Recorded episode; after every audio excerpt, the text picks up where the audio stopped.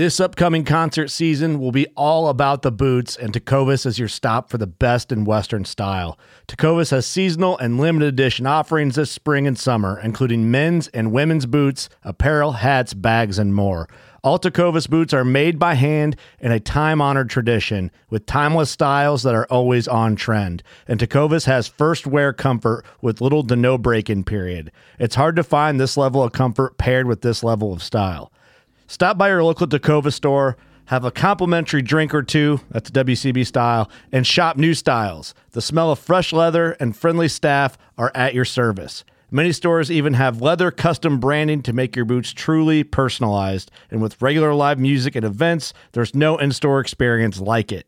If you can't make it into a store, just visit tecovas.com. That's T E C O V A S.com. They offer free shipping on all boots, as well as free returns and exchanges, and ship right to your door. Go to tecovas.com and find your new favorite pair of boots today. Fishing like a local isn't just about catching fish. It's about connecting with the environment and the people who call it home. It's about hearing the stories and traditions that have been passed down for generations and sharing unforgettable moments with the people you meet along the way. Fishing like a local is having an experience that stays with you forever. And with Fishing Booker, you can experience it too, no matter where you are. Discover your next adventure on Fishing Booker.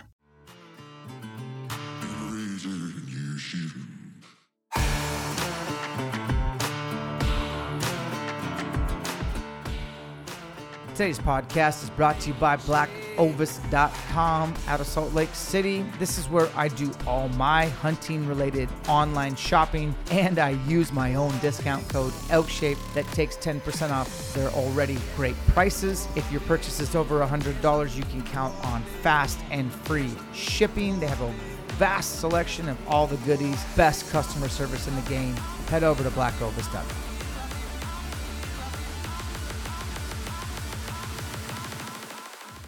Guys, we're sitting down after a fun weekend of creating content for the kids. Uh, we're in the upstairs office, and this is a cool little like situation that we didn't really kind of plan. It kind of came together naturally. We have Preston Ward from Sandy, Utah. Yep. Which is just outside of Salt Lake City. Yeah. We have Jeffrey Dodds, who just changed his Instagram handle to what? Dodds underscore doozies. Doozies. Yeah, dropping doozies. I mean, what? It'll catch on.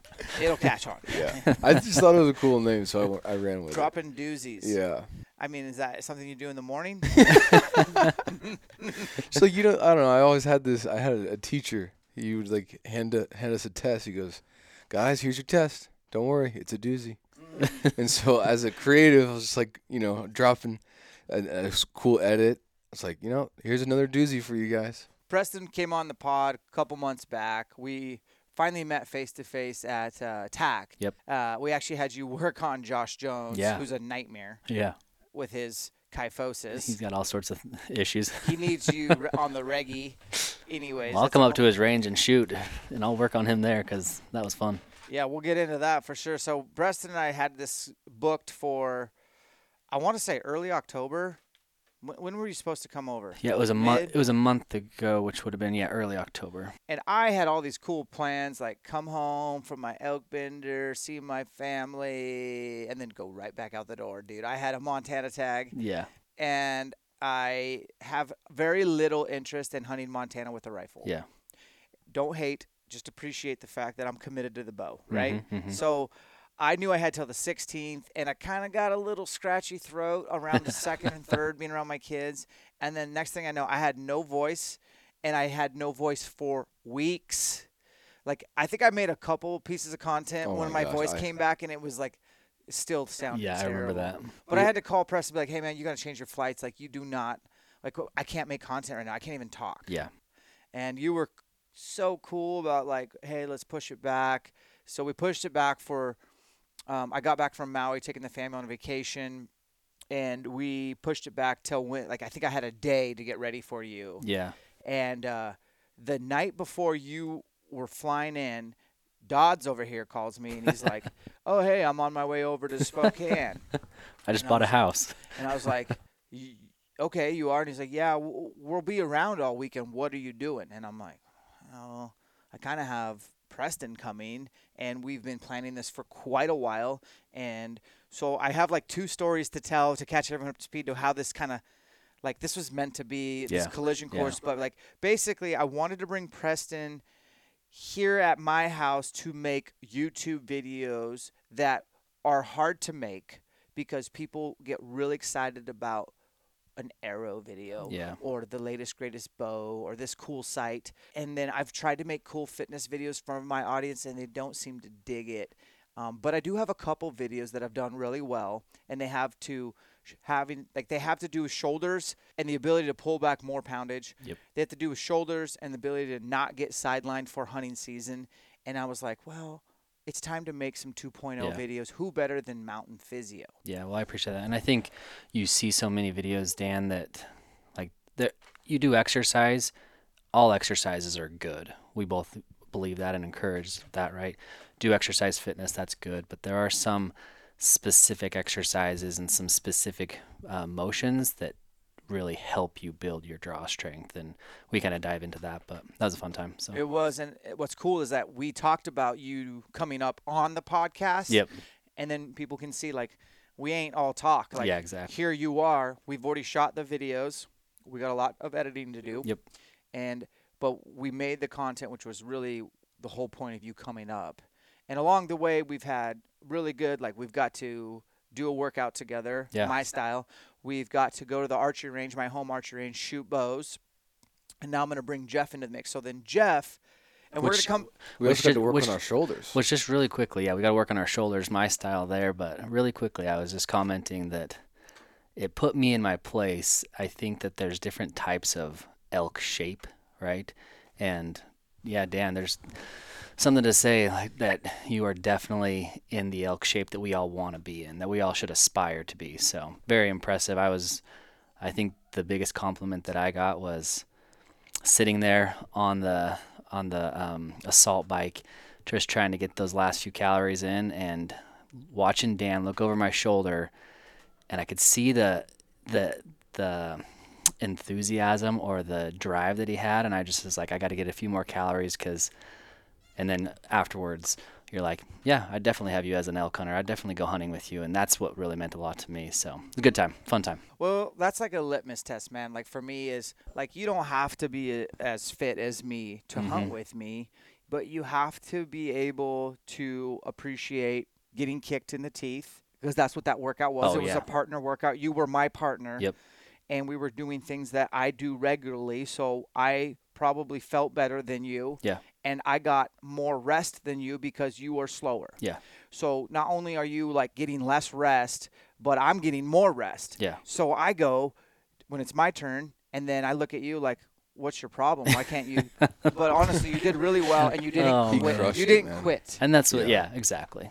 And to me, hunting elk on public land is a lot of opportunity to quit Oh, for sure. because things will get difficult. Things will not go the right way. In fact. We'll talk about a new segment Jeff invented in a second, but let me kind of bring. we're going to dive back Yep, into that yep. workout. Let me bring this full circle. September second, 2023, is the first time I've m- met you in real life. Is that correct? Technically, we met at Western Hunt for very briefly, but Okay.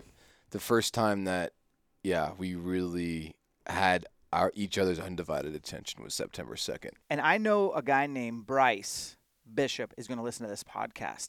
And so I want to like do this proper for him too. So Bryce, out of the kindness of his heart, was like, You don't got a cameraman for the first week in September? Dude, we'll send ours. We'll Yeah, get, that's nice. We'll get content. And I was like, I think I told you this earlier this weekend. I don't love camera guys. Yeah. I, I don't. They literally ruin my hunt because they're usually not a hunter.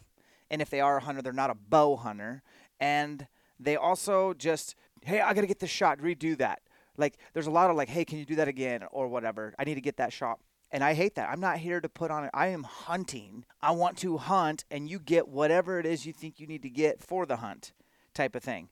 So, long story longer is I agreed, but I had my, I was apprehensive, Totally. right? Because I don't know who you are. Right. But I did know this.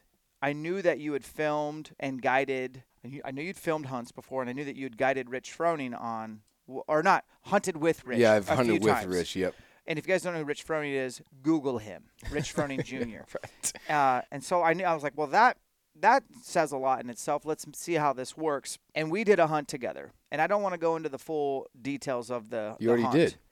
Basically on the hunt recap, but you exceeded my expectations with your ability to have a smile on your face when it's hailing and raining and there's a river running down the National Forest Road and we're soaked to the bone and you're in great spirits. Like that's a box that I'm like, that's a Jake Webb box. I'm like, Right. this guy likes misery. That's important because elk hunting is a lot of misery. Totally. Uh, you also didn't mind like like you were up and ready to go in the morning and you didn't have a lot of fuss. Like, oh, where's my oatmeal and eggs? Or Yeah. oh hey, I got to get my pack ready. Like like I told you a time and I told you that when we're leaving and you were rest to go. That was huge. Um, and then long story short is like, and this is the part that I want Bryce to hear from me is like I would say after like five six hours of hunting with you hard and getting into elk immediately and having some amazing early September action. Yeah. dude. Like we hit it just. We had my spots money. We I look at you and I'm like, do you do contract work?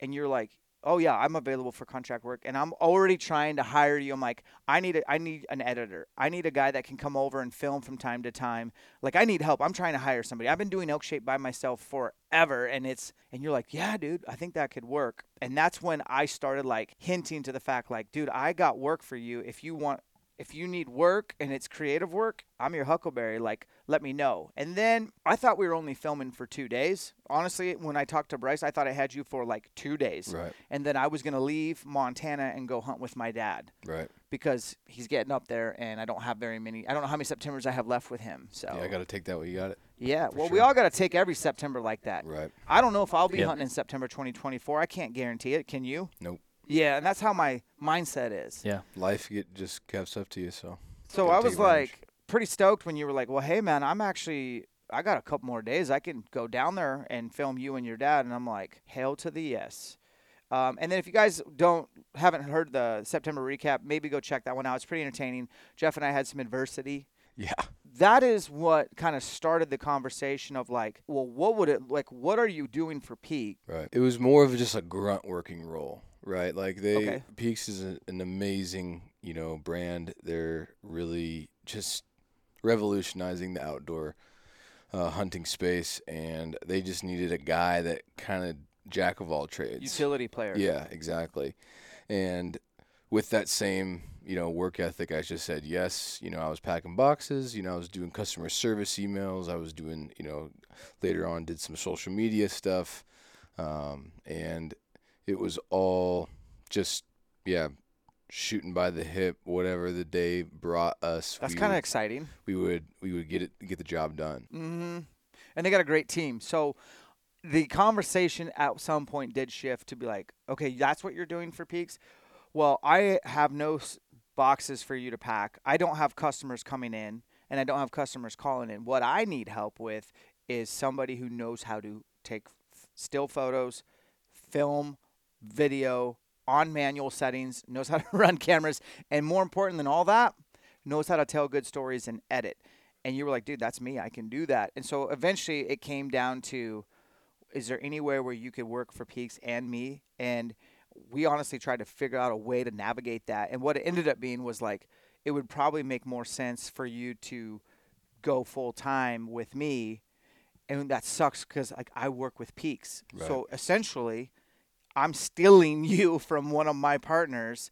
That is a tough, awkward conversation to have, right? But fortunately, your boss, Bryce, the guy who runs PEAX, is like, nah, man, that's a better opportunity for you. You should go for it. That is, dude, that is a green light for a good human being Yeah. who wants what's best for you. Totally. Whereas I could see a lot of employers like try to talk you out of that because that's not what's best for them. Yeah. So that just speaks volumes to the leadership at PEAX and the fact that they were excited for you and that we can still work with PEAX and if not probably work even better for them Totally. since you know the ins and outs of what they need. Yep. So that's pretty cool. So I'm just fast forwarding all that to your first day is December Eleventh. ele- and your last day with PEAX is Uh, the eighth. So you have three days off, and then you're starting a new job, Yes, sir. and you had to relocate. Tell us about that. Yeah. So uh, I have a beautiful wife and a beautiful five-month-old daughter, and uh, we were living in a studio apartment in Bozeman, Montana, that was hard to afford. Um, and Can it you w- imagine? No. I mean, seriously. Yeah.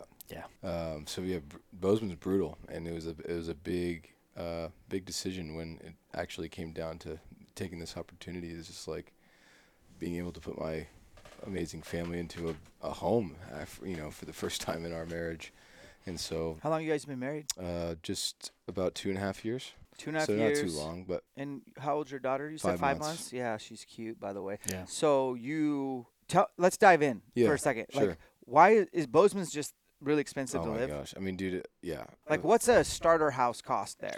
uh, for example, uh, a two bedroom, one bath that needs to be absolutely demolished and started completely over with absolutely no land, you're starting at anywhere from five hundred to six hundred thousand dollars. Okay, let's flip it to Salt Lakes Market. What would that similar house like? Basically, it it's got good bones, but that's it. And two bedroom, one bath. Two bedroom, one bath, maybe. Yeah, you're probably right. They're around 500, 550,000. I mean, maybe 400,000, we'll say somewhere in there. But a good starter home there in Salt Lake right now, like even kind of like the, we'll say the lowest areas, you know, you wouldn't necessarily want to be in, or maybe those starter homes, I guess we'll say, are yeah, 500,000. Like, So in Spokane, your money will go a lot further.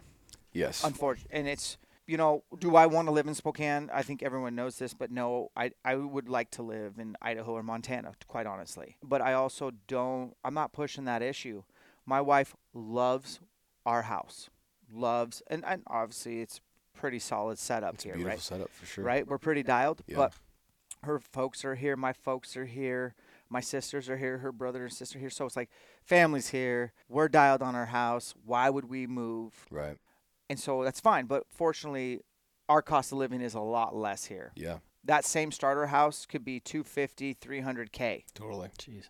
and with the interest rates where they're at, and I don't talk politics on this podcast, but I'm going to say this like I told you guys all. Yep. I don't care what side of the line you're Yeah. on. I want you to vote in 2024 with your wallet. Yeah. That's all I'm going to say about that. All you gotta say. That's all I got to say about that because I'm tired of groceries costing so much and gas and all this stuff. Like the cost of living is insane Yeah. for all of us, Mhm. and we're all feeling it. So you guys pull the trigger. when I left the mountain with you, you we were talking shop, you know, we were, you know, duking it out and I was like, gosh, man, like I love this idea, but there's just no way my wife's gonna be into it. You know, she loves Bozeman. I got brothers in Bozeman. I love them. You know, and, And so you're in Bozeman. yeah, right, Bozeman. Spokane ain't Bozeman. right. Montana. Bozeman's beautiful. right? Like, Montana. Montana's the best.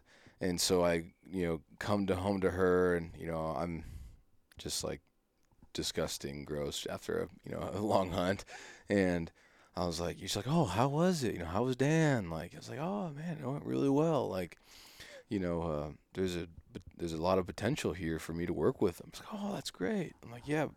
Um, he, you know, said, you know, oh, as a joking matter, he's like, oh yeah, well, if only you, you know, moved your, your family to Spokane, and my wife like is just is a amazing, beautiful woman. She's like, let's do it.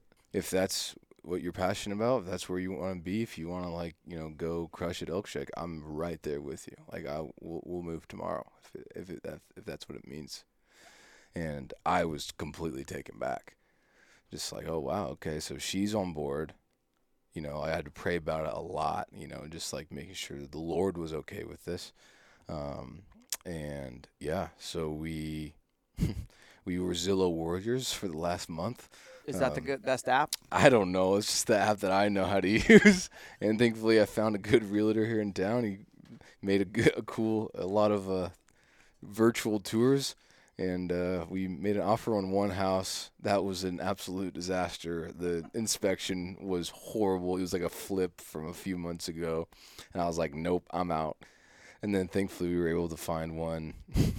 It's like half a mile from Dan's house, so. Uh, that's like- that's, it's that's like- a mistake. It's like elk hunting right there. A little adversity before you. Oh yeah, totally. But get you that guys literally just bought your first house. We did, yeah, yeah. we closed awesome. Yeah, December congratulations. 1st, and uh, yeah, interest interest rates are high, But um, you know, thankfully we were saving up to buy a house in Bozeman, so we had a, a lot of uh, good savings to, you know, now translate over here. So That's and good. now you're in a home. Mhm. December 1st, you get the keys, and it will be the same payment as your studio rent. uh, it will be two hundred dollars more Okay. for for a half acre.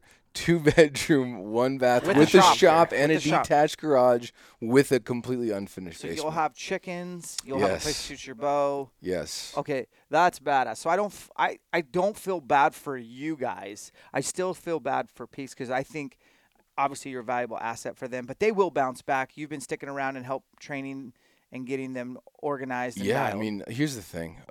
I am going to be working for PEAX for a long time, just in a different capacity. well said. You know, I'm going Yeah. to be bringing a lot of assets to PEAX. You know, creatively. You know, I love Bryce. I love PEAX. They are going to be dropping some absolute dimes in 2024 yeah, product they got some bangers Yes. coming out. So stay tuned for that. Yeah. And we're just, I'm, I'm just gonna be Team PEAX, uh, just wearing a different jersey. I like It that. is true Yeah. that I did jokingly say, because, dude, honestly, I didn't want. I wanted to hire you originally just to do contract work. f- Like I got this WeTransfer, Dropbox, like Sure. these virtual ways of dropping giant gigs of content Yeah. and being like, "Show me what you got." Right. You know, I just need help. I'm the bottleneck. Yeah. Sound familiar? Yes. I'm the familiar. bottleneck, man. So like I needed someone to help get me out of the way so we can make better content and stay on brand. When I made the joke like, "Hey, you could work for me full time, but you certainly can't do it from Bozeman." I kind of said that in jest. Like I really Yeah. wasn't thinking like why would anyone leave Bozeman? Right. for Spokane. So when you got back to me, I got back from hunting at the end of the month, and you're like, "Hey, man, I talked to my wife. We're not doing the contract thing. Like, we want to come over, live in Spokane, work for Elk Shape full time." I was like, "I don't believe you." Like, I kind of just was like, th- It was honestly very because you were good to be so fired up on that mountain. Like Jeff, we could do this. We're gonna crush it together. Like we're gonna we're gonna go to the moon. And then I fed off that energy. I was stoked about it. And then I re- Laredo, I- you're like, oh, okay. Let- let's let's talk. "That's that's me kind of guarded." Because man, like, um, I needed what I really wanted to hire you uh, as is not like a videographer. I've had those. I wanted to hire you as a brand manager. Yeah, and you Like- did. like like that's what I was looking. I was most interested in somebody who was multifaceted skill sets, like so, you know, u- utility player, but always has the brand in mind first. Right. And that's what I wanted. And you were like, that's what I really actually want to do. So that's when I was like, all right, then let's do it. Yeah. I've had good guys in the past. They've just they've kind of come and gone. So it's kind of made me a little um, hesitant or gun shy to believe that someone's gonna like. I had one guy that was I thought was gonna be the awesomest thing ever, and he lasted 30 days. Yeah, that's tough. That's you know, tough. and it wasn't like he was great at here in Right. studio, but the second I took him out in the mountains, like it exposed that he really had like zero desire to follow my ass in the mountains Mm-hmm. Yeah. whatsoever. Jake, I had Jake here forever, and he is just I love his attitude Right. and his effort.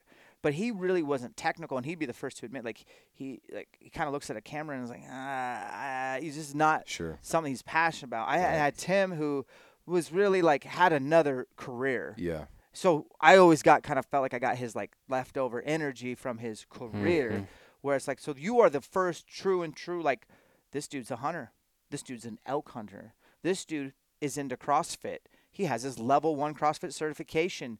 This dude is a bigger geek than me on film and editing, and so I still don't believe you're real. Is what I'm saying. So I'm excited for that, but that's why I had to bring From- you in on this because Yeah. you're like, no, we're we're moving our first load over, and I'm like, well, I'm kicking it with Preston. Right. Jump in wherever you want, if you want. Yeah. Worst case scenario, let's at least get a workout together. Right. So I mean, I, oh, sorry, I was gonna say, and just from an outsider looking in yesterday, watching all this kind of unfold, like there's a very good cohesive team. You guys jive really well, and I was commenting that earlier that I think you guys jive really well together. So I'm excited to see what happens. Elk Shape will just take off even more. Well, you know, I think it's I'm cautious because like Jeff is very much like me, which I'm concerned about. Like there's Yeah. some red flags. Like like I will work. I don't know how to clock out. Yeah. Same. Neither do I. And that and I can tell that about you. And so we're gonna have to draw some boundaries. Yep. Right. I like it. some lines in the sands for, and that's not my strength, man. Yeah, neither. But we're gonna have to come up with some boundaries so that we have some balance, Right. which I know nothing about. Anyways, Yeah. so that's how Preston. That's how Jeff came into the mix this weekend. yeah. I wasn't expecting him to be here. It's been awesome because honestly, It has y- been. we need a camera guy, and uh, let's just break down. Let's tease what we filmed. I don't know when these videos are coming out, but Yeah. they're gonna come out soon. Let's tease what what we covered, and then let's tease if you, dude, just tease what you're working on. Yeah. Get people stoked. I think some of the videos we talked about was a, a warm up, right? That's good. So for shooting your bows, cold shoulders, stuff like that.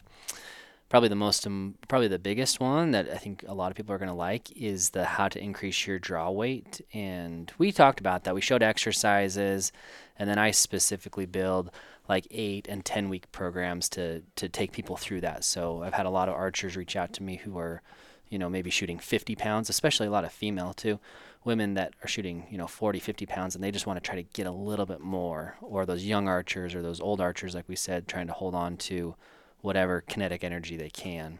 Then what else we filmed? We filmed, um, That bow warm up is something that most people don't think about. Like, dude, I shoot a bow every day of my life. I don't go warm up before, but I was telling you this, and here's what I'll leave you guys with. Let's just say I've shot 10,000 arrows this year so far. Okay. So I killed, I haven't killed that much stuff this year, but I probably compared to some people, I've killed a lot. Killed Yeah. a nice axis deer. I killed two turkeys. I did not shoot a bear this year. Never had an opportunity to shoot a bear. That's the first in like 15 years. I didn't kill a bear. Uh, so two turkeys. Didn't kill an antelope. That's the first time in like eight years I didn't kill an antelope, and I had two antelope tags. Uh, it wasn't for a lack of trying either. So I just never shot an antelope. Um, I was being picky, way pickier this year across the board.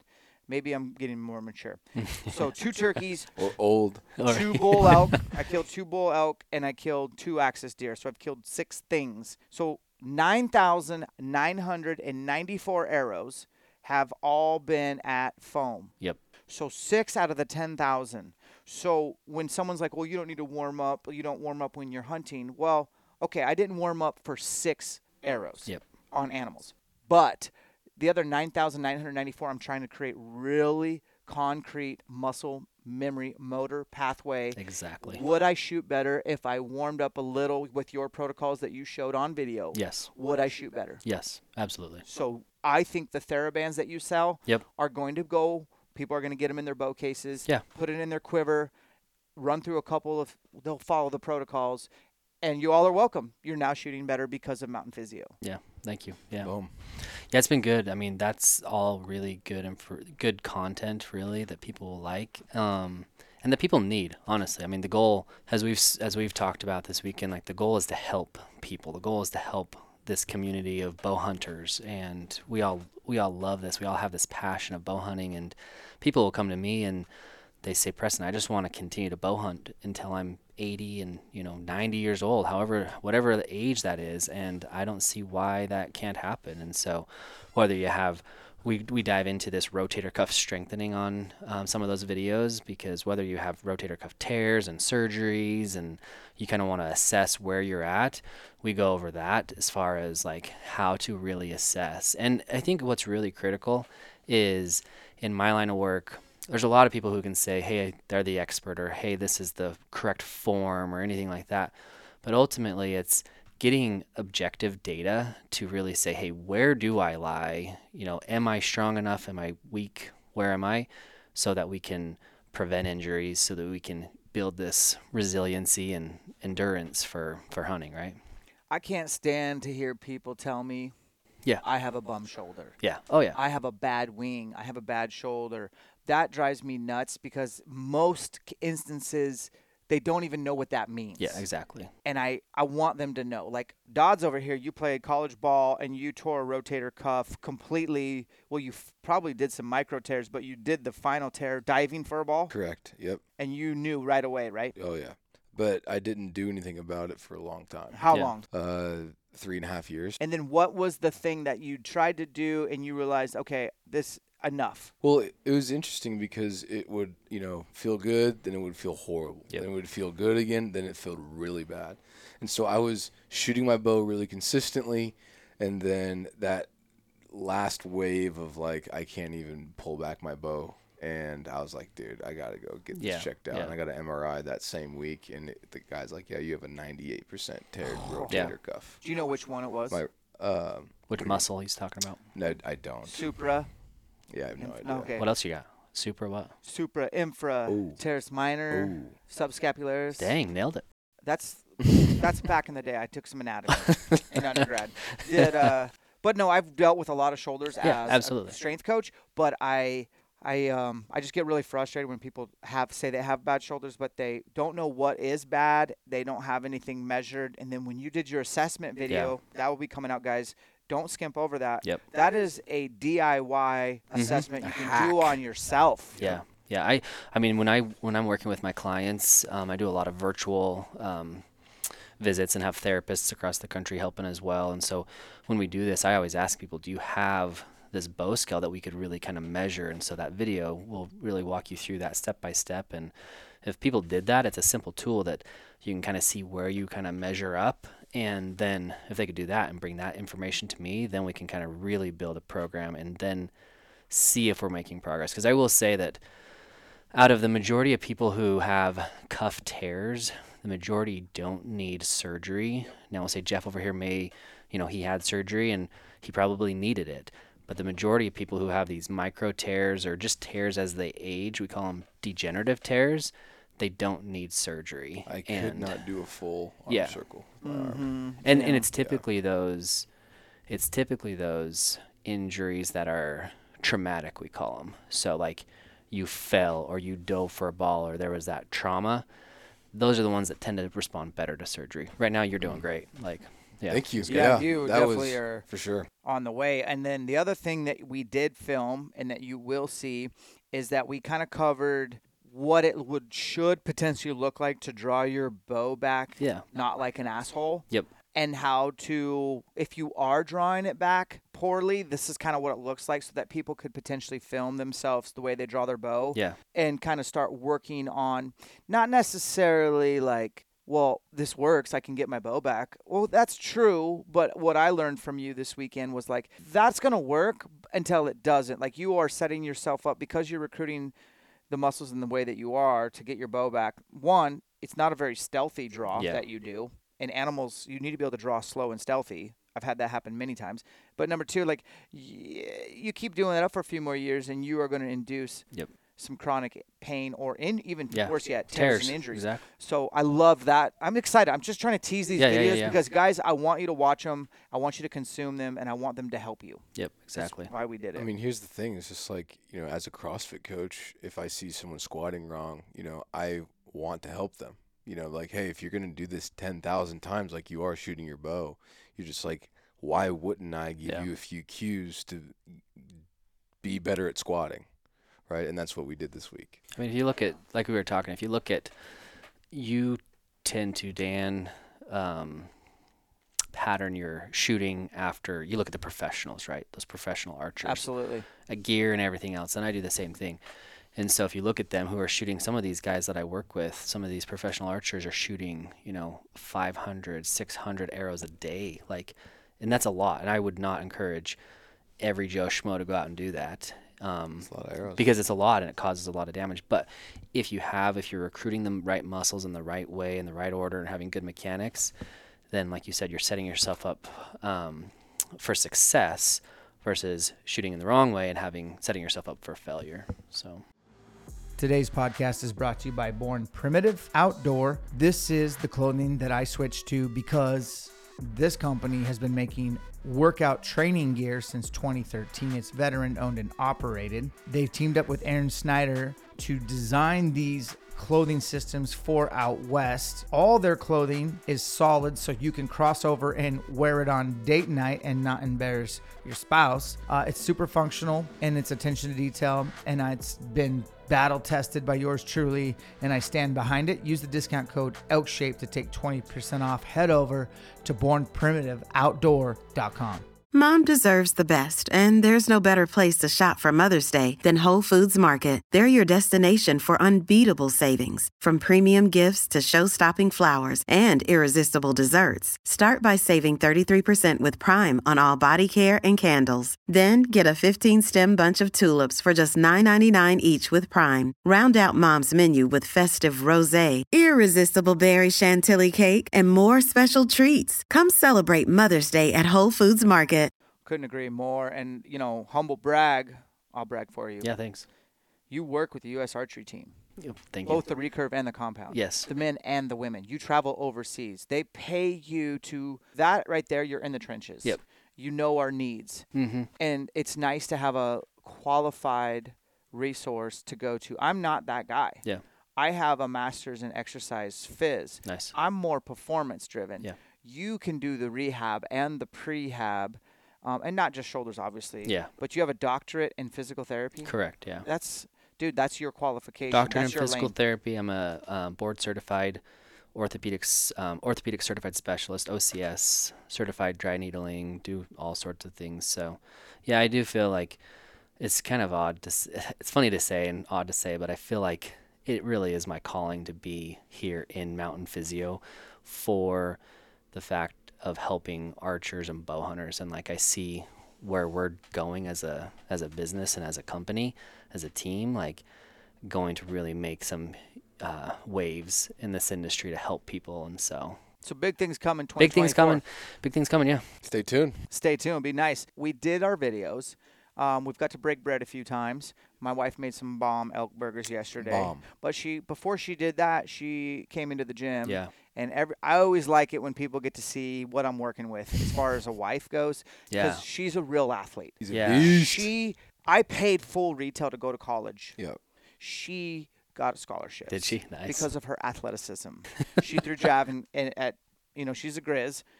And uh I love just watching her work out because she's so fierce. She's Yeah. a savage. She is. She's a savage. Um, so we took you through kind of like a, I would say it was a very prototypical workout, Mhm. and I'm not going to go way in depth, but I'm going to kind of give an overview of what we did. The Yep. first thing we did for warm up is we did all your protocols Yep.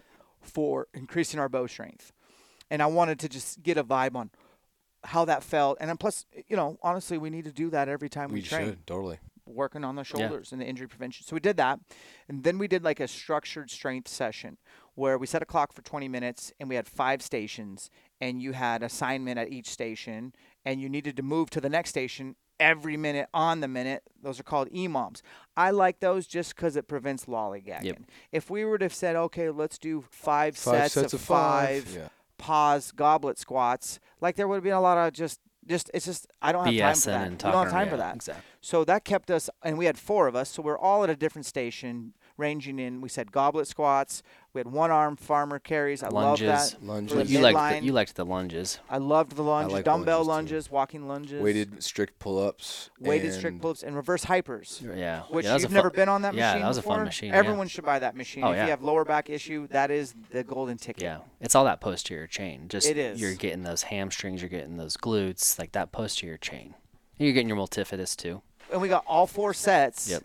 At five stations done in 20 minutes. And then we dreamed up a team partner workout, which I don't love partner workouts, but I also love partner workouts. You know what I mean? Like, I always kind of like, ah, but then when I do them, I'm like, this is the best. Yeah. Yeah. Because i- y- you guys put, we inspire each other, we push each other, and we just try harder when people are counting on us. Totally. You were unfortunate and you drew the short straw. You were partners with my wife. Yes, I was. And you were signing up for another level. Yeah. I, How'd I- that go, homie? Tell everybody what the workout was. Let's see. So it was five rounds, and you go, I go. So one partner is working, one partner is resting. Thirty calories on the bike, twenty bar for, or sorry, uh, box jump or burpee box jumps, and ten weighted um, med D-ball. cleans. Yeah, D ball, ground to Yeah. over shoulder. Yep. And so Preston's never done nothing like Yep. that, Right. correct? Yeah. And you've been on an assault bike, Correct. fortunately, which is uh, good to at least have some, be an acquaintance with it. But I ain't friends with that thing. I- Man, I've been I- on it a lot. I went out. It's undefeated. Yeah.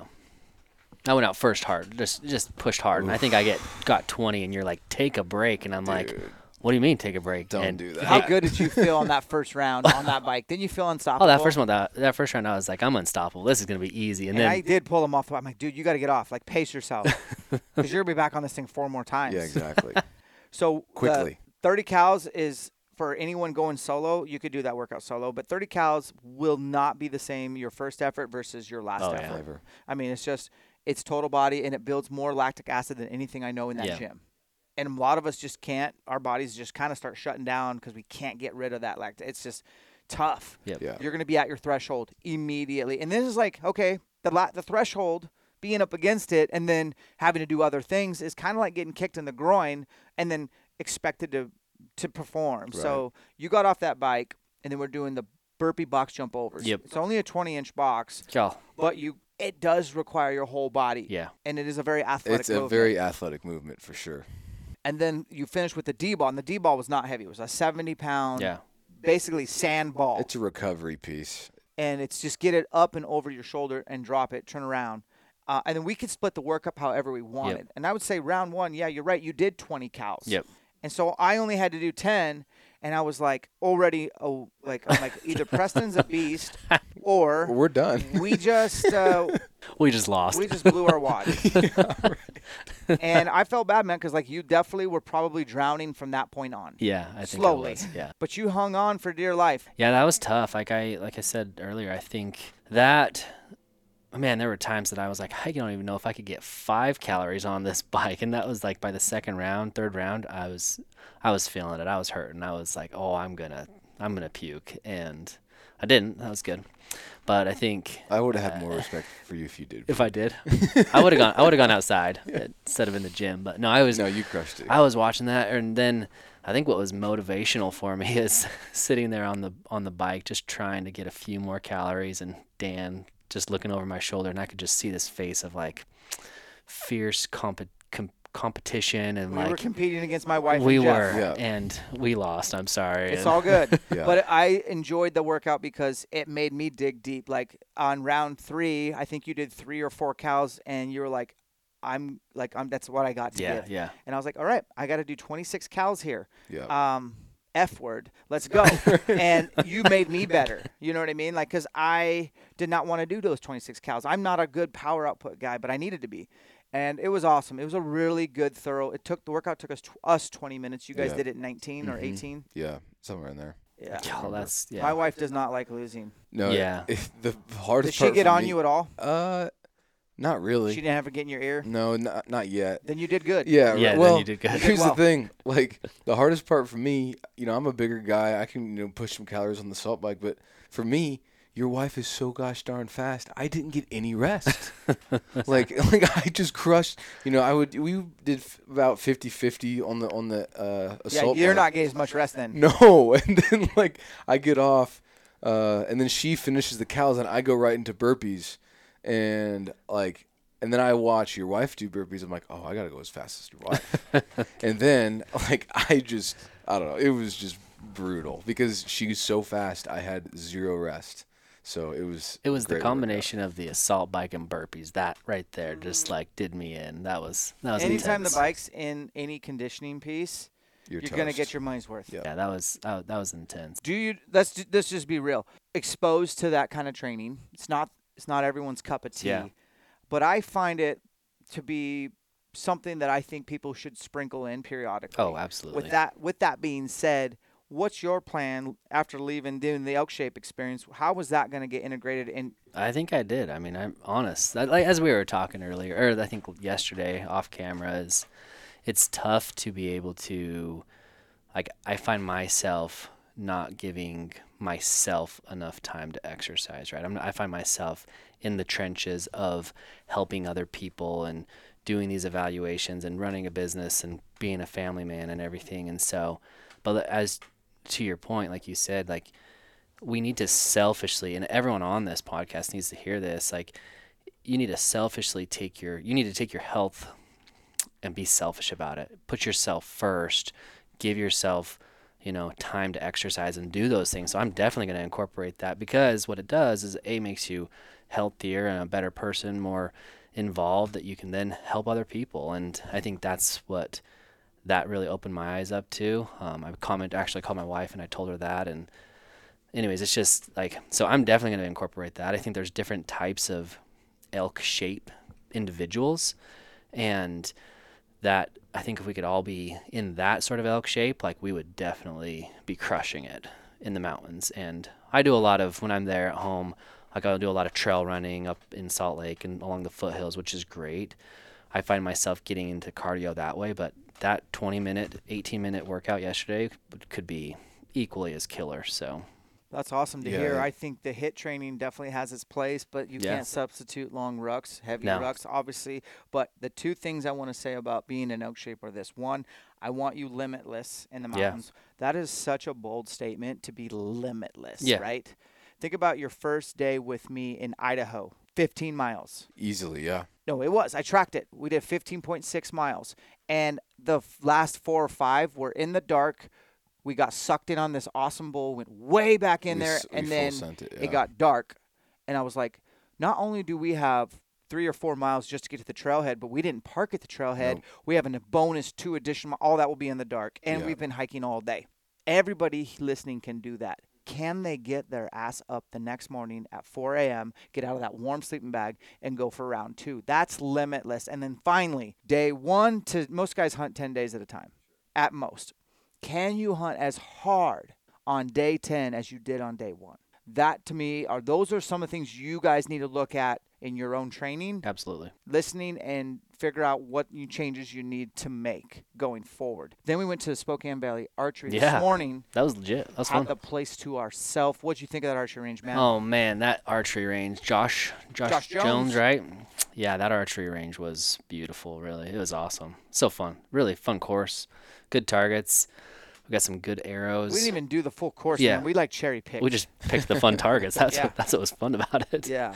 And I think we did we shoot? We shot. He had a bunch of new targets there I'd never seen. Like Yeah. those sheep and those bears Yeah, and that they? giant moose. yeah. None of that was there last time I was there in August. So he really forked out some dough. Thank you, Josh. Yeah, and you guys you, are yeah. in Spokane Valley Archery. That's my favorite archery shop. That team, I always give them mad respect just because Oh, yeah. they've taught me so much. Yeah. So go out there and shoot, pay your 10, 20 bucks, go shoot the course. It's awesome. Yeah. Brand new targets everywhere. Yeah, that was good. That was in, that was interesting being there. I mean, we we talked about this or we talk about it in the videos, but my release aid it broke on me the the fourth shot. Three shots Feels in weird. and it broke. And so yeah, changed it out. Had to just change my windage a little bit and was dialed and You shot- were dialed. That's shot, for sure. shot some money shot, money shots really. Shot well. You have great execution. I actually like your backup release better than your regular Yeah, release, dude. me too. your RX1 index. yeah. Joel Turner would be proud. Yeah, The way yeah, you yeah, shoot yeah. that. And people will see because I will put it on YouTube. Yeah, good. You did great. Good, thank you. That was cool. And then you're um, flying out Yeah. today. We're going to get you out of here. But it was kind of cool to like, didn't plan on Jeff being here this weekend. Yeah, it was good. So glad he was here this weekend. Couldn't have done a lot of this cool stuff without you. Thanks, Thank man. you. Yeah. Thank you for Of flying course, yes. yourself here, hanging Yeah. out, meeting, hanging out with my family. And I've had a lot of people in and out all weekend, but this is kind of how it is here. Yeah. Just like we're the hub, and It's been fun. people come over, and it's cool. Um, We love the chaos. final thoughts, parting words, advice, thoughts, tips, tactics. Um, I always say, yeah, invest in yourself. Invest the time, invest the money, invest whatever it needs to be in yourself to exercise, be fit, be strong, so that you can continue to do this forever. Because, go bow hunting is bow hunting is life, and hunting is life, and being outdoors and the, with family. Take care of your shoulders. Yeah, Yeah, I mean, you know, 28 with a rotator cuff surgery. I don't want anyone to do that. The road to recovery was long.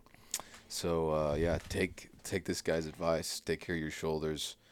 Um, warm up those shoulders, and you know you only get two of them. So yeah, We originally were going to podcast about some harder topics, and I don't know if I. I mean, I just it hurts me to get into these, I know. but I do want to like touch on a little bit. So let's do this: buffalo, bison, rut in the summer. Yeah, July and August. Utah has wild free range buffalo. Myself, I got double digit points to try to draw that tag.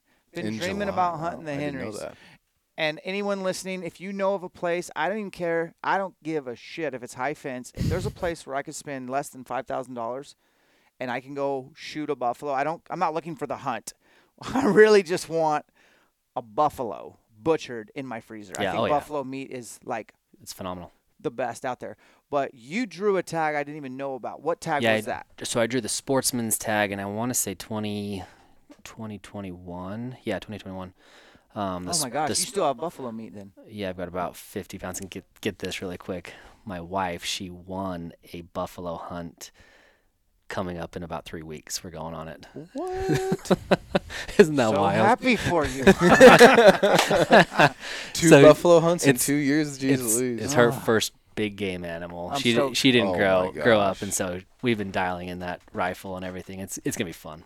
Just put it right in the back of the skull. But anyway, so she's doing that that. We're going down to New Mexico to do that. So she won that hunt. But my hunt, yeah, 2021, I decided I'm like, it was my dream animal. I knew that the one thing I needed to get done is shoot it with my bow, and um, it was tough. It wasn't it wasn't an easy feat. Like, I think I went on 11 different stalks. Those animals are cagey, like they are weird, and like when they blow out of there, they blow out and they don't Like elk. stop. Yeah, like they they don't stop for miles.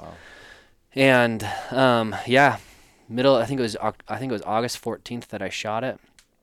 Um, what was cool is I made an epic stock on my you know on my butt, just scooting down a bare face because I didn't want them to see me. So I'm trying to you know use the use the the shade and shadows and everything. I I go through this open sagebrush kind of field, and the bull that I was after was the herd bull of about maybe 50 or 60, and he comes running. He comes out snorting and everything into this sagebrush. And what does he do to? I'm sorry to interrupt. yeah, you're good. What is he? What is his behavior that you are like? That's the dude. Mm, That's the herd yeah. dude. Because there's other bulls. Like, Yeah. what was he doing to identify as I'm the man? Yeah, he was certainly the biggest, and he was he was rutting just like um, ch- chasing cows, right? Chasing cows, rubbing the um, trees and everything.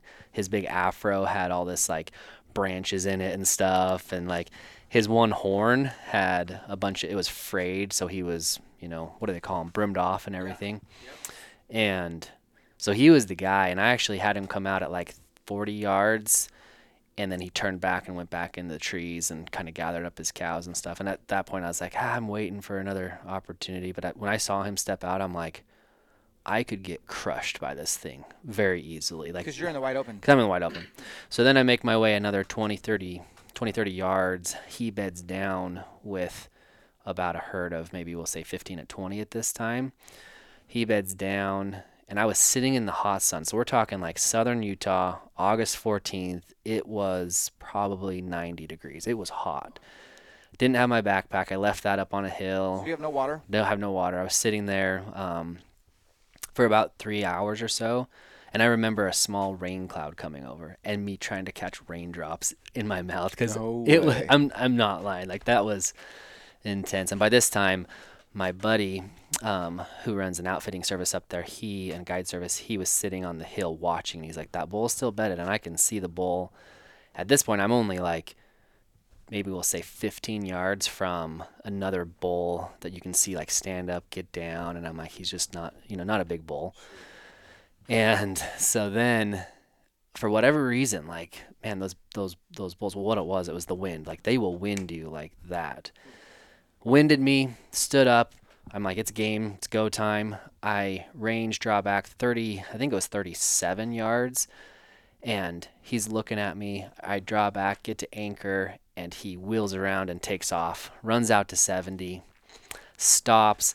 Another bull runs up right behind him, maybe about mid body was his head. So I had this window of to shoot, and did the whole thing range, um, draw back, anchor, shoot. And I just remember watching. I was shooting the I was shooting an FMJ back then, and at like 550 grains with the iron will, single bevel.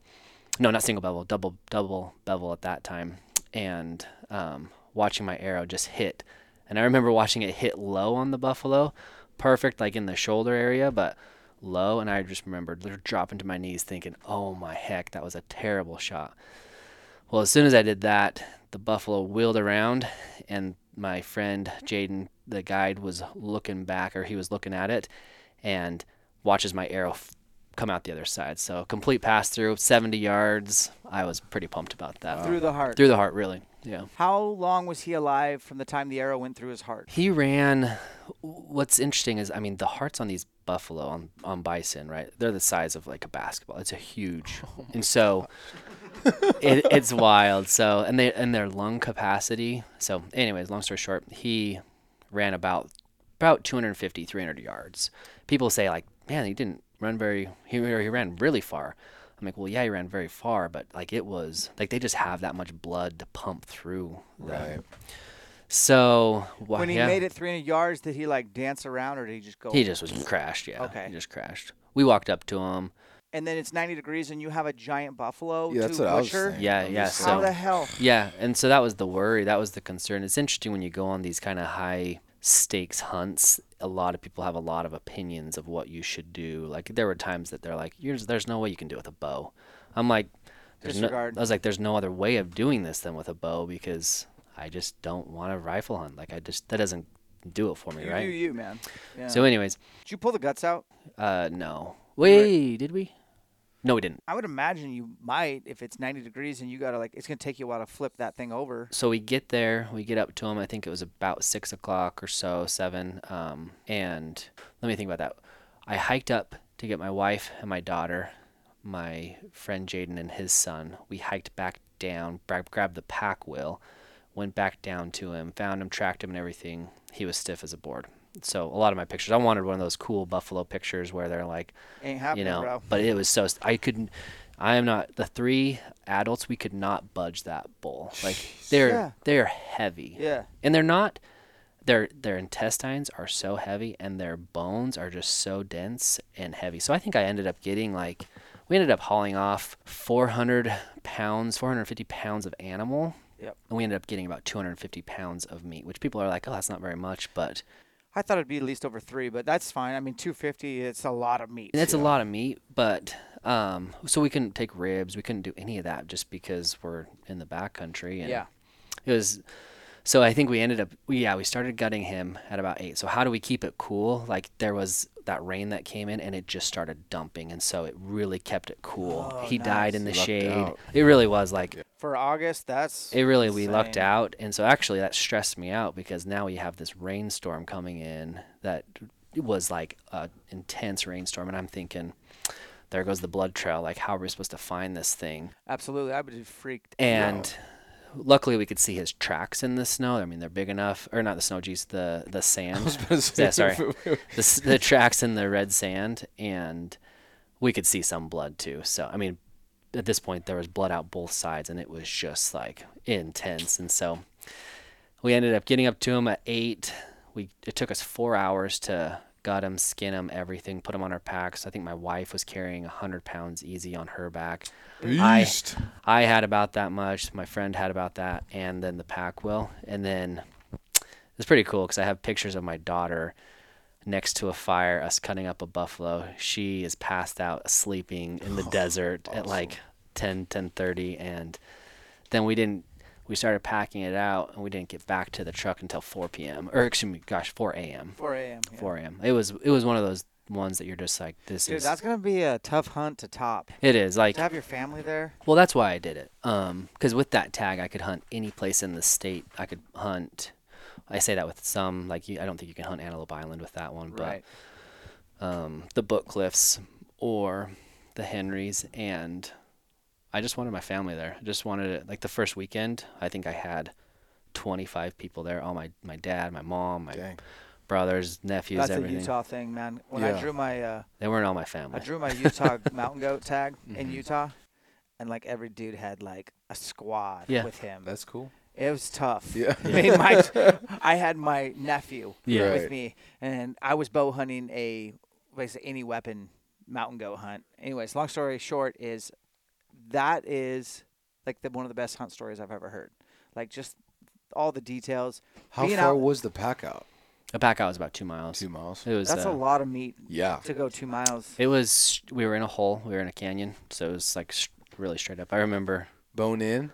Um, we boned out a lot. I think we boned out most of it because those bones are the bones are so yeah, that's what I'm saying. I, like I can't even imagine putting a quarter bone in on my back. Yeah. Like I remember one cool thing. My my wife just being exhausted as we're hiking, and she didn't grow up with this stuff, but um, has learned to embrace it and love it, and be grateful for the meat that we, you know, the elk every year, deer, whatever, buffalo, and my daughter at like midnight or maybe we'll say two in the morning like come on mom you can do this right? And just kind of like some fun really some neat experiences as a family that we got to experience. And yeah one of those hunts that i don't know if i could ever top but that was my number one animal and i've had some awesome other experiences but yeah clean pass through at 70 i was pumped The skull.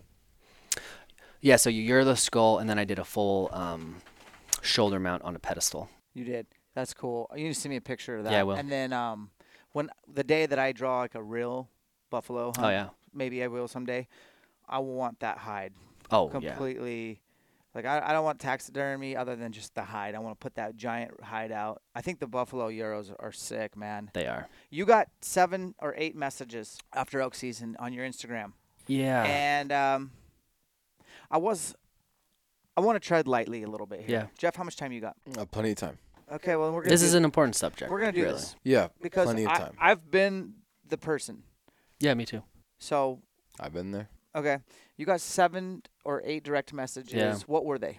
After elk season. So they were people that I've um, talked to. Hey, how'd you do on that unit? And so they, a few of them were direct messages. A few of them were just communicating. How'd you do? How'd you? Well, I know this person that shot this bull, hit this bull, didn't recover it. Okay, I was with a buddy this year, shot a bull, didn't recover it. Um, then a handful of other people like, yeah, this person they were hunting, you know, these other units. Oh, cool. Send me a picture. Well, they didn't recover it, and so that kind of same trend um, and theme went on through this elk season. We're talking this elk season right now, 2023. So what we're talking about is hitting an animal, not recovering it, which, like you and I said, um, it sucks. I think where we started talking about this last night is you hit a bull, perhaps this year. Um, good shot, great shot, perfect shot, really. It ran, I don't know, what you said, 80 yards or so, and then it's, but it didn't die for a couple hours. Oh, 51 minutes. 51 okay for 51 minutes and then it got up took its last breath basically tried to get up stumble and fall and you and you cried and Yeah. i think right there like i think all of us want that the purest form pure ethical kill and so we started talking about how many times that and how many people wound animals and i've been in that boat and i think the discussion here is what do we need to do to stop that because we know of this year we were talking 25 25 elk probably At least I get a lot of direct messages that, and I try so hard to keep up, man. Oh, yeah. Um, But I, I'll get guys message me to either like, "Hey, had this ever happened to you before?" And then it's like paragraph after paragraph of. Bottom line is, they shot an elk. They ran out of blood. They couldn't find the elk. They gritted for the elk. They thought they made a good shot and they're asking me what should they have done differently. Honestly, I bet I have 20 of those in my inbox on Instagram. yeah Uh, and then I was hunting in a place in Utah, and they were giving us the orientation. They're like, if you wound an elk, you're done. Like, that's your elk. Uh, the week prior, we had seven hunters in camp that wounded archery guys, and they they didn't get elk that week. And I'm like, holy smokes! And so a lot of people don't talk about it, but I think like we all could agree, if you bow hunt long enough, your day's coming to where. You won't be able to thumb your nose at anyone who wounds an elk No, because you'll be you're basically uh, a hypocrite. So there is a degree of bow hunting that's not perfect, right? And then there's a degree of you probably took a shot, and we've boiled it down in our conversation last night to there's this level of urgency in a real life scenario where an, you're trying to take an animal's life with a bow and arrow and there's a sense of urgency because for whatever reason you feel like if you don't get that arrow off at this very moment you're never going to get an Mhm. opportunity and the reality is that might be true but there's also the the more likely that you could have got an even better shot had you had more experience or patience in that scenario patience, yeah. to where eh, quartering to, but if you waited three more seconds, they would have taken that additional step, and now we'd had slightly quartering away. Like, uh, Mark Livesay says odds multiplier in a lot of his lectures. I steal that language and insert it here. Yeah. What shot selection can you take as an odds multiplier? Well, you are not multiplying the odds when you shoot an animal frontal, no matter how close you are. Everything has to go absolutely perfect. Specifically, a quartering to according towards any animal, you, there is a degree of you are not actually not multiplying your odds. You're actually kind of like really tightening the window of where you have less margin for error. Uh, the broadside shot, you can screw it up, but it's a lot harder to compared to those other shots. And then even slightly quartering away opens up even the more margin of error. Like it increases your, it's an odds multiplier. So being like shot selection is huge. And then arrow components Yeah, absolutely. and what's on the front end is huge. And then your ability to be honest with yourself that you go to TAC and you can hit foam at 96.6 yards on a 30 degree slope on a tiny antelope with your buddies watching and you're filming it for your YouTube channel. So what? Yep. Foam is home in TAC, but foam does not mean vitals in an animal that's alive, breathing, blinking, and And your heart rate's at 180. not only that, but is it parasympathetic nervous system is full tilt with your in, you know your endocrine system is releasing adrenaline, norepi, and you are that is something you can't duplicate. Even on my stress test at ElkShape Camps, I'm not injecting people with adrenaline. You know what I mean? Yeah, I'm exactly. not. Maybe I can figure out a way to do that. So and then you have urgency on top of all of that to like you're like I'm only this is it. This is the only opportunity I'm going to get. So back to my thing I said at the beginning of the podcast. How many I've shot arrows? ten thousand arrows. Let's say up to this point in 2023. Yep. Only six out of the ten thousand had adrenaline involved. Mm-hmm. The other nine or ten, like nine thousand nine hundred ninety-four, there was no adrenaline. I didn't say not high heart rate because I do some stress tests, For sure. but there was an adrenaline where like this real and the stakes are as high as they ever will be. Let's summarize what we talked about last night, kind of off camera Yeah. of ways to mitigate because I do think a lot of elk get wounded Yeah. by Yeah. bow hunters. Unfortunately. And unfortunately. and I've been in that boat too. like We all have, right? Mm-hmm. And it, and it's terrible when it happens. And um, but uh, what we were talking about is, I mean, ultimately, there's no substitution for shooting at an animal where you are like you can get your heart rate high by doing some you know burpees and some running and stuff like that but it's that adrenaline that we're talking about and so the closest thing or the things that i always talk about are like increasing the the stakes so having high stakes so whether you're shooting at a metal target and you don't want to break an arrow because what are they 50 bucks we decided that an, an arrow My arrows are fifty fifty dollars. So you don't want to lose fifty dollars. So shooting at a metal target or betting your friends, hey, let's let's do something high. Let's do a hundred dollars or so. If you don't hit this money, then or whatever it is. yeah, um, like today on that moose shot. yeah, uh, 128 yards. Is that something we would do in the in the real life? No.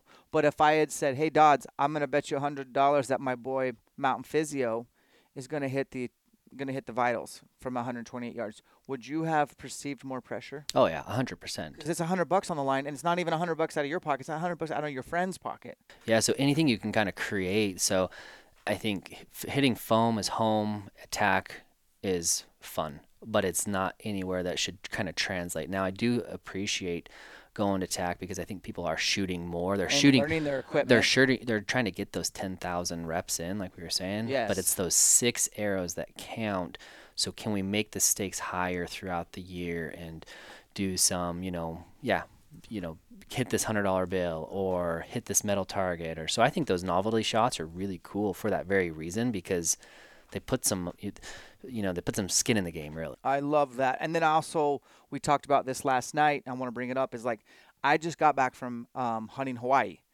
I didn't hunt very much, but I was. I probably pulled my bow back literally ten different times in three days. I only let two arrows loose, but I mean, I was hunting like there was pigs. Those things don't hold still. I'm pulled back, trying to make good shots. Never, you know. My point is, is if I'd been there for a full week, I probably would have shot several axis. There was a lot of deer but that's a lot of reps in the red zone. mm-hmm. And to me, that really, that first axis I shot, I told you guys, like, I kind of rushed it a little yeah. bit. And then when I shot the buck, I had already killed an axis deer and I kind of gotten my like back to 70 degrees. Like I got the thermostat back down. Oh yeah. And I was like, dude, I was cool, calm, collective. And I made a sick shot Yep. on that buck. Nice. 59 yards through. Like you couldn't walk up and put it better. Very calm. Go to Texas. Get your checkbook out. T- n- Yeah. Call people For sure. how much is it to shoot like Texas has programs in place because it's so much private there where like they need to kill X amount of does on their property in accordance Oh, with yeah. the fishing game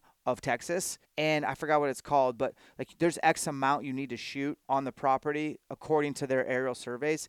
And they almost a lot of these properties they don't they don't get to that number just because they don't have enough help Right. Be that guy. Hey man, I will not only pay you to trespass, but I will give you like a 50 bucks a doe I can shoot. Like spend a grand or whatever it is and go shoot 10 does Yeah. and get reps at just you said something last week you're in PA Even, uh, and you got like you got excited. I got excited. I hit a doe. I was in PA, and in PA they have a real issue because there's so many deer in these urban areas, and so we Mm-hmm. were hunting these urban residential areas, which is kind of kind of fun. But um, this doe came in, shot. I totally botched the shot. I hit her high. What was the distance? And like 20 yards. yeah, like so you botched a 20 yard chip I, shot. I botched a chip shot. You Yeah. didn't focus. I mean, I like we were shooting today, and I feel pretty comfortable shooting out to those 128 yards. I you're know. a good archer. Thank you. And so I I botched this shot. I really just punched that trigger, and it was just a it was just a bad shot. Executed a bad shot. And I watched her run off.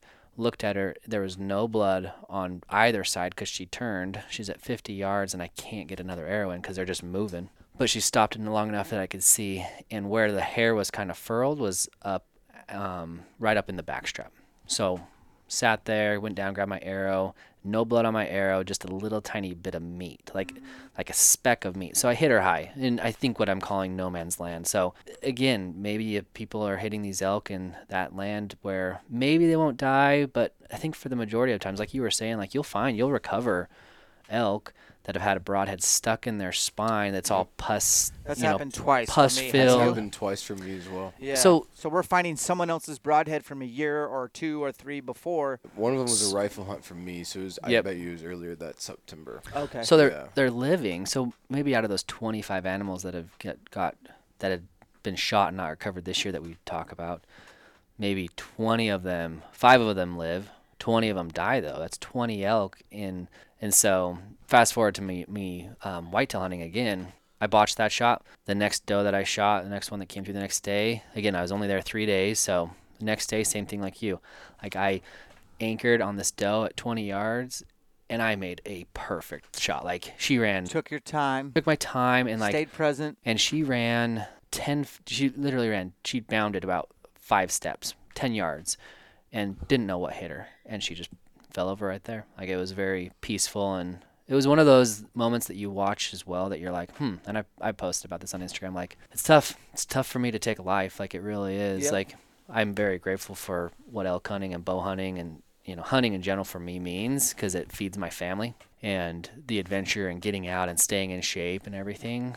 But it's also not easy. But the more that we get ourselves in those opportunities and have those high stakes, like where you're taking an actual life on an animal, a living, breathing animal, like it's it's a good thing. It's a good thing to do to get into those and and just not rush that shot. And hopefully we can, as we're talking about this, like people can really be honest with themselves, like you were saying, like maybe not 128 yards. I can hit foam great there, but once I start shooting at an animal and stuff, like I'm not to say, I'm not, I'm not gonna say right now that you need to make your distance can't be anything more than 60 it can't be anything more than mm-hmm. 70 mm-hmm. because a lot of people do that. Whatever that distance is like you just need to be very proficient know your stuff but also know the chances of wounding things go up, up exponentially when you start getting out there further. Yes, I have this thing I put in my mind on even elk especially is like if I'm at 60 yards, sure I could shoot or whatever, but I try to get greedy.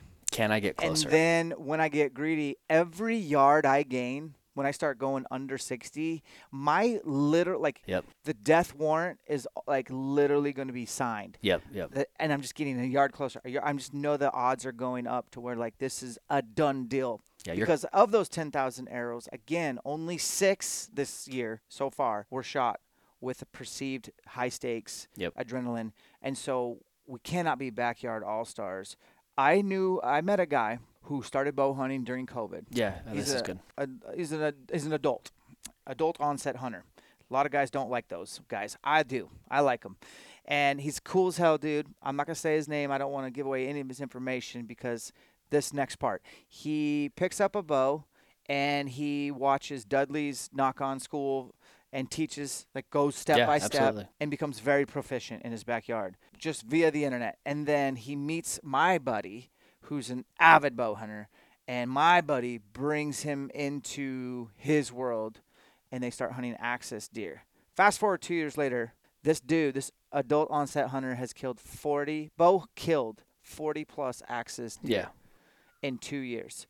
And I told him, bro, you got like 10 plus, maybe even 15 years of bow hunting under your belt now. Mm. Yeah, you mm-hmm. do. You've cut up 40 plus axis. You've studied anatomy. You've under, you've done 40 recoveries, 40 blood trails, 40 shots, 40 times you've had to pick a spot, stay not just like blank out and put a pin in there and just get rid of the arrow. Like you've had to execute.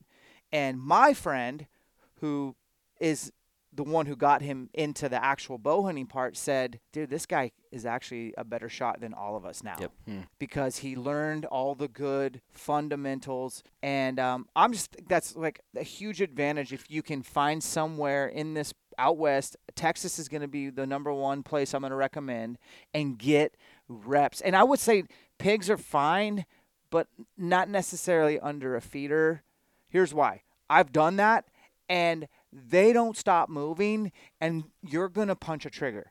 Like maybe a pig feeding Yeah. on some grass and you can stock up and like take your time like that would be good or what else like whitetail does would be really good Whitetail does good because there's a lot and they want you to take them. They need um, 'em. The I was just, I just I just thought of this that um, my buddy last year invited me rabbit hunting in the um, this is outstanding in January February with a bow. Yep. And it was so much fun to go for a morning. I, I kind of grew up doing some small game with a 22. this But to take did. huge but to take your bow and have rabbits or small game, squirrels if you're back east, they're Aim small, everywhere. miss small. Exactly. And there were a couple of them that like the rabbit would bust at his feet, run out, you know, 10 yards. And then you're then you're shooting those short distances. So then you kind of have to be like, man, I got to make this shot count too. And it was a blast. I think I ended up shooting one, shooting at like five different rabbits though, and missing. And like they're small animals, but you're missing too. But it really calms. It really makes you dial back and be like, okay, I got to get reps in under pressure. I'm aiming at a living animal. Yep.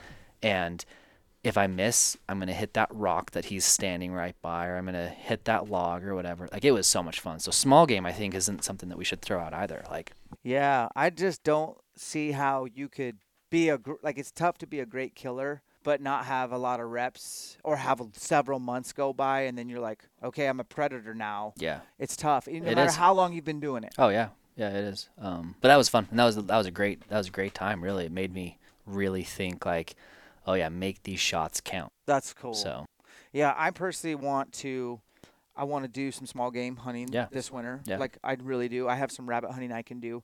Uh, I also want to do at least one TAC every year, for sure. and then a couple local 3ds. Uh, and I have that 3D range Yep. over there. I have several targets in my yard, and then I want to do some friendly gambling with Yeah. my friends, get some high stakes stuff going, and even some fitness penalties yeah, that suck that's huge. um, doing some stress testing and um, just honestly never settling on that I you can't rest on your pedigree or your history or like walking to the gym and you see all those animals like the the, the slate's wiped clean after every hunt. yeah, exactly. I feel like I'm starting over. Totally. You guys feel that? yeah, Oh, oh, yeah. for sure. Not my favorite thing to talk about. I kind of get, I get a I little know. uncomfortable. I don't want to hurt anyone's feelings. I want to keep it real. I want to help people. Yeah, Yeah, coming from a different perspective, I was a guide, you know, for a couple years, and you just get, you just don't know what you're getting, right? When you're when Mhm. you're meeting that guy at the trailhead, and so you start questioning, and you know, you just get like, okay, uh, similar to what you did with Preston, like, hey, tell, let me walk me through your bow setup, and a lot of guys like, oh well, you know, I just kind of picked it up, you know, like, like here, you look at it. I'm like, I don't have to shoot it. You know, and so like Yeah, as a as a That's guide, yeah. it's just like It's there's such right there, exactly. it's like there's such a now I, I now I don't trust you, right? Like Mm-hmm. now that that I mean, unfortunately, as a guide, I I mean I've had some wounded animals that we couldn't retrieve, and it's the worst feeling in the world because you know, this was your job. Like you literally were getting paid to have the most authentic kill experience possible. You, I mean, and I, I also talked to guys like, oh, well, what's your most comfortable range? He goes, oh, I'll shoot anything under 110. I'm like, With a bow? with a bow. Oh, wow. I'm Yeah. like, okay, now I really don't trust you no matter what. like, Cut that in half. Yeah, right. Sort of like, how close can we get, do you think? Exactly. You know what I mean? That's I think that right there. Aim small, miss small, right? But also it's bow hunting. Get close. Like even heck, we could even say rifle hunting. Like get close. I shot a cow last year with a, a rifle on a late season hunt. I think I saw her at 700, and I'm like, I could take that. This gun's capable of it. But I was like, but why don't I just walk a little bit further through this depression, and then I'm at 300, and like that's what I did. Dan could make that shot. Exactly. and I'm not a proficient rifle hunter, but the same thing with a bow, right? It might be a little bit harder because you're in the red zone. These animals' awareness and their senses are so heightened in that I call the red zone, right? That 100 yards or whatever. Yep. And so, but get closer. It's bow hunting. Like, that's what we should do. I have had a lot of requests. Jeff, I'm telling you this, I'm advertising. You need to make me do this pod. Okay. But I've got a lot of requests. Anytime I get the same requests from multiple different people, these are all strangers. I don't know them, but they have my. They're like, "Can you get a podcast on how to close the last 50 yards on an elk?" I want to know that. And. I'm like. It's kind of Experience. it's, experience would definitely be my number one answer because I've definitely done everything the wrong way. But um, we got to do a pod on that. But for time's sake, we got to get this guy to the airport. You got to head back to Bozeman. So, guys, I wanted to introduce you to Jeff. He's going to definitely be a lot more present. And I wanted you to have some backstory on him and how we met. Already teased it on the recap pod, but here he is. He really is coming to Spokane. Yep. It's happening. It's happening. I got a dude that um, it's gonna only going to benefit you all. We're just going to be able to make better content. Well, thanks And for then- having me, Dan. I really appreciate it. Yeah, you think? I appreciate you, man. You're awesome. And let's do more workouts. I like that. Uh, Mountain Physio, thanks for coming over. And Thank you. Dropping the knowledge. Yeah. Shooting the bows. Been a blast. Strengthening our shoulders. Being down for Yeah. the pace we run at. I Yeah. love it, man. It You've was, it- awesome. it was intense and yeah, definitely intense, but definitely good time. So thank you. Awesome. Guys, I will leave in the show notes, like as I did before, a link to Jeff's social media. He's changed it. Now it's Dodds underscore doozies, Yep. plural. I'll put that one in there. We have Mountain Physio. Well, I'm going to put his website. He's got some big things coming in 24. Keep your head on a swivel. Also, he'll be at the Western Expo if you want to be there. You have we'll be booth? there. Yeah, I'll have a booth. Oh, we'll have to I'll drop be doing. I'll be doing a seminar too, a speaking Ooh. assignment, so people will be able to come and I'll be on stage and stuff. So that'll be kind of cool. But I can't wait to see I'm you at pumped, Western actually. Expo. That'll be cool. Jeff That'll be will fun. be there. We will. I don't know where we'll be. We'll probably be at the Born Primitive um, booth. We'll be at the PEAX booth We'll be at sure. the PEAX booth, and that might be it. Those Yeah. two, and then be we're at probably going to collaborate, coordinate a workout at Ute CrossFit or something like that, where all, where it's like it's not a exclusive, it's an inclusive deal. Yeah. Where like I don't care who you are or what you do for working out. If Let's you want to get, if you want to break a sweat with us, meet us here at this time. We did it. We've done it every year. We'll do it again. We better see you there, Preston. yeah, I texted Dan last year. I don't know if you recall, but I wanted to go and I told you I committed to going, but then I had something, some like something really That's important right. come up, and I, I personally like texted you and I was like, I'm sorry, I can't make it. I remember but that. Anyways, Yep, that's cool. I'll be there. Yeah, thanks, boys. Guys, listen, go out there, put that phone down for a little bit, engage with the fam, and then think about your the upcoming week. Like, how can you be more selfish so that you're less selfish? Put yourself first. Get that workout in. Break that sweat. Even if it means staying up late or getting up earlier, you'll have more endorphins. You'll raise the ceiling of your bandwidth or capacity as a human being, and you'll put more good into the world. Separations in the preparation. Catch you on the next one. Today's podcast is brought to you by Buck Knives out of Post Falls, Idaho. They're my neighbor. Been in business since 1902. The craftsmanship, it's made here in the States. It's got a tremendous amount of history. They're not really a marketing company, they're a knife making company. I love Buck Knives. They have a whole line for the backcountry. Check out the Pack Light series. They have the Alpha Hunter, the Alpha Pro. I run all those when I'm elk hunting, when I'm deer hunting. So go ahead and check out Buck Knives if you're in the market since 1902.